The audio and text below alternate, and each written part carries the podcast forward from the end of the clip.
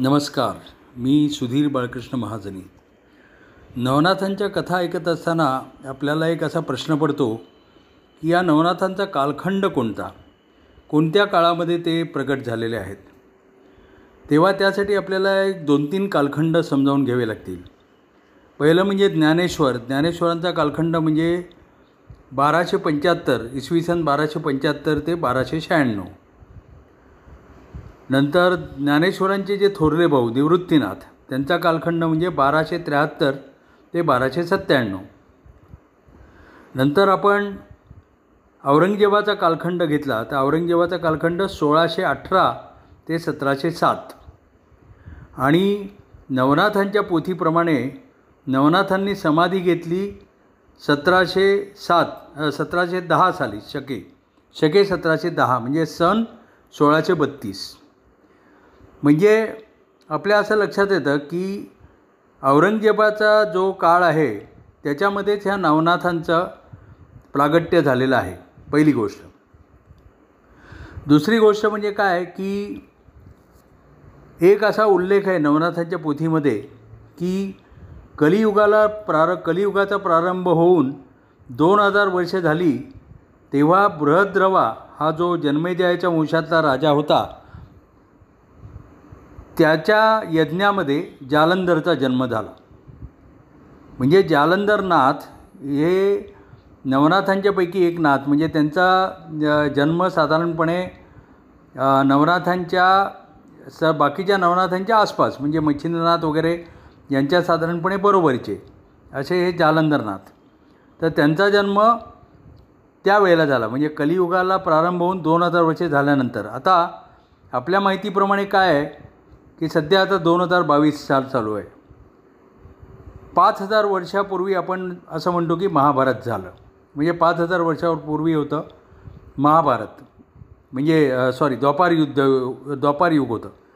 म्हणजे ते झालं इसवी सन पूर पूर्व तीन हजार. आणि जालंधरचा जन्म याचा अर्थ काय की त्याच्यानंतर दोन हजार म्हणजे इसवी सन पूर्व एक हजारला जालंधराचा जन्म झाला.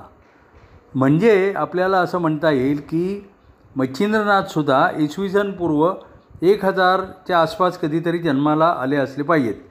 त्यांचा जरी समाधी त्यांनी सतराशे म्हणजे सन सोळाशे बत्तीसमध्ये घेतली तरी त्यांचा जन्म इसवी सन पूर्व एक हजार झालेला असला पाहिजे असं याच्यावरनं दिसतं.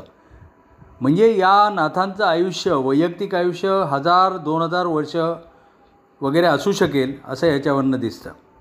आता हा एक रेफरन्स झाला. म्हणजे याच्यावरनं काय होतं की आपल्याला एवढं कळतं की औरंगजेबाच्या काळापूर्वी म्हणजे ह्या नवनाथांनी समाधी घेतलेली आहे. आणि नवनाथाच्या पोथीमध्ये असा उल्लेखही आहे की त्यांनी समाधी घेताना असा विचार केला की पुढे यवनांचं राज्य येणार आहे आणि म्हणून त्यांनी समाधीचा आकार हा कबरीसारखा करून घेतला होता.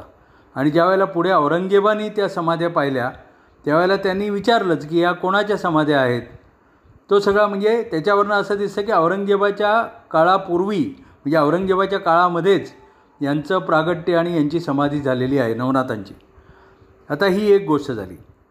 आता दुसरा रेफरन्स या नवनाथांच्या पोथीमध्ये असा आहे की तिसऱ्या अध्यायामध्ये म्हणजे नवनाथांच्या पोथीच्या तिसऱ्या अध्यायामध्ये असा आहे की राम सांगतात मारुतीला की मी नव्याण्णववा राम आहे आणि तू नव्याण्णववा मारुती आहेस. म्हणजे याचा अर्थ दुसरा असा होतो की आपण सर्वसुद्धा या ज्या युगांच्या चौकड्या आहेत त्याच्यामध्ये आपण पण वारंवार जन्माला येत असलो पाहिजे. म्हणजे सुधीर महाजनीसुद्धा नव्याण्णव आहे याचा अर्थ असा होतो. कारण सर्व जे विश्वाची जी ही उला ही जी सगळी उलथापालत आहे त्याची एक पिरियॉडिसिटी आहे आणि ती म्हणजे चार युगांच्या चार चौकड्या झाल्यानंतर परत तोच काळ येतो आणि परत त्याच व्यक्ती जन्माला येतात. असं याच्यावरनं दिसतं. पण आपण या नवनाथांच्या कालखंडाच्या दिशेने विचार केला तर आपल्याला काय दिसतं की राम मारुतीला असं म्हणतात की तू स्त्रीराज्यामध्ये जा आणि तिथे मेनकांना म्हणजे तिथे तू स्त्रियांच्या तिथे राहून तू बुभुक्कार कर आणि त्यांना संतती होईल. आणि मारुती तिथे जातात आणि ते श्रीराज्य असतं त्यांची मेनका नावाची राणी असते. आणि ती मेनका राणी ज्यावेळेला म्हणते की मला तुझ्याशी शरीर संबंध करायचा आहे. त्यावेळेला मारुती सांगतात तिला की पुढे मच्छिंद्रनाथ येणार आहेत आणि त्यांच्याशी तुझा संबंध येणार आहे. याचा अर्थ काय की ती जी मेनका होती ती रामायण कालातली होती. म्हणजे त्यावेळीचं युग होतं त्रेतायुग. त्रेतायुग झालं द्वापारयुग झालं. म्हणजे ती इतके वर्ष युगानुयुग ती वाट पाहत होती मच्छिंद्रनाथांची. असं त्याच्यावरनं एक दिसतं. आणि हे अगदी शक्य आहे कारण आपल्याला माहिती आहे की युगे अठ्ठावीसशे विटेवरी उभा युगानुयुग वाट पाहण्याचं हे पुराण काळामध्ये आहेच. आणि त्या पद्धतीने जर आपण विचार केला तर हे ही जी मेनका जी राणी आहे ती रामायण काळातली आहे आणि ती मच्छंद्रनाथांची वाट पाहती आहे कलियुग सुरू होईपर्यंत. म्हणजे असा सगळा हा कालखंडाचा हा संदर्भ आहे. तर याच्यावरनं असं दिसतं की मच्छिंद्रनाथांचा जन्म इसवी सन पूर्व एक हजार असा कधीतरी झाला असावा. आणि त्यांची त्यांनी समाधी घेतली सोळाशे बत्तीस साली. इसवी सन सोळाशे बत्तीस. आणि ते म्हणजे ज्ञा ज्ञानेश्वरांच्या आधीचा हा काळ येतो. कारण ज्ञानेश्वरांचा जन्म बाराशे पंच्याहत्तरचा आहे. आणि निवृत्तीनाथ हे ज्ञानेश्वरांचे थोरले बंधू. आणि ते कोणाचे शिष्य होते? ते गहिनीनाथाचे शिष्य होते. गहिनीनाथ हा कोण? गोरक्षनाथाचा शिष्य.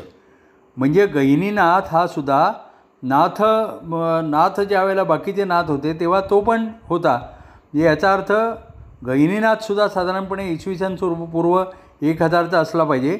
कारण त्याच्यानंतर कित्येक वर्षांनी ज्ञानेश्वर नवृ निवृत्तीनाथ वगैरे हे जन्माला आले आणि निवृत्तीनाथ हे गहिनीनाथाचे शिष्य झाले. तर त्यावरनं हा नवनाथांचा जो कालखंड आहे तो याच्यावरनं निश्चित होतो. नमस्कार धन्यवाद.